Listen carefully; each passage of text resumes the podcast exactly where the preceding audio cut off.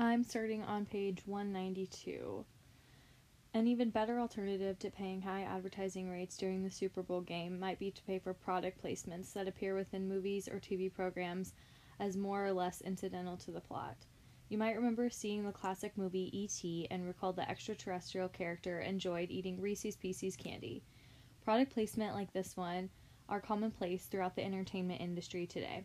Advertisers cl- clearly believe that the money they pay to have their products featured in movie or TV shows is well worth it.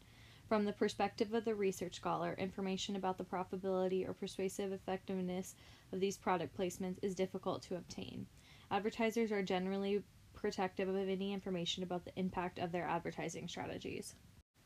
So we see product placements everywhere now music videos, YouTube, you know, TV shows, movies, obviously, even TikToks have product placement. Um, so I think it's really interesting how this has kind of taken on. It's obviously very effective for people to see like an actor, actress, or some sort of celebrity that they like using a product. It definitely does influence people to to at least remember it.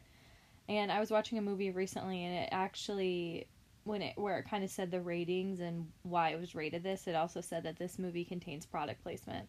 And I thought that was interesting because I think that's maybe a newer thing, newish thing um, that they have to do just to let you know that people are paying to have their products placed in this movie.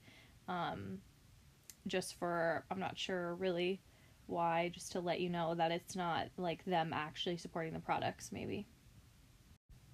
So on page 209, Fear appeals do tend to increase persuasion. Although this conclusion seems simple enough, the theory and research behind the conclusion are anything but simple. Over the years, researchers have had to wade through many studies appearing to contain inconsistent findings. The theories in the area are quite diverse, yet no particular theory seems to enjoy clear support. One example of the complexity involved in preceding the success of fear fear appeals is the protection motivation theory. According to this view, to the extent that fear appeals convince an audience of severity of a threat, their vulnerability to the threat, and their ability to respond effectively to that threat, they will be persuasive. On the other hand, to the extent that the audience perceives that yielding to the persuasive message will be costly in some way, even high fear appeals might not be effective.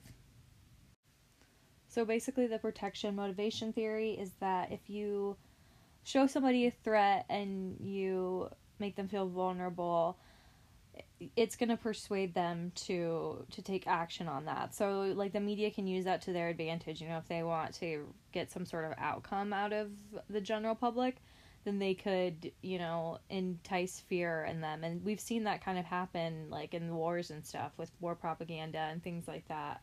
Um, and them trying to kind of scare you away from trusting the other side